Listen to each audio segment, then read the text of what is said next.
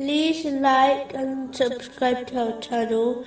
Leave your questions and feedback in the comments section. Enjoy the video. Continuing from the last podcast, which was discussing chapter 58, verse 9. O you who have believed, when you converse privately, do not converse about sin and aggression and disobedience to the messenger, but converse about righteousness and piety. Many Muslims nowadays observe who is doing an action instead of observing what they are doing. If the person is linked to them, for example a relative, they support them, even if the thing is not good. Similarly, if the person has no relationship with them, they turn away from supporting them, even if the thing is good. This attitude completely contradicts the traditions of the righteous predecessors.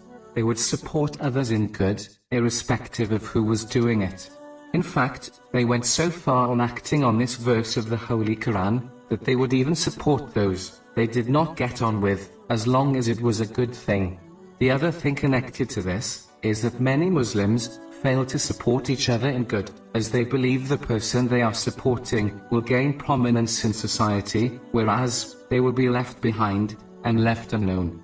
This condition has even affected scholars and Islamic educational institutes. They may claim excuses not to aid others in good, as they do not have a relationship with them, and as they fear their own institution will be left behind, and those they help will gain further respect in society. But this is completely wrong, one only needs to turn the pages of history to observe this fact.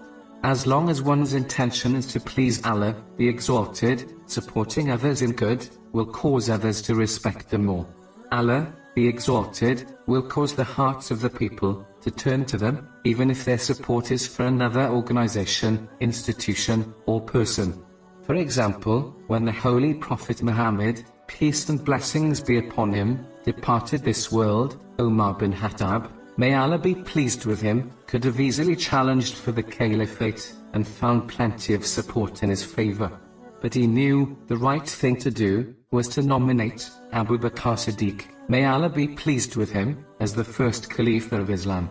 Omar bin Khattab, may Allah be pleased with him, did not worry about being forgotten, if he supported another person.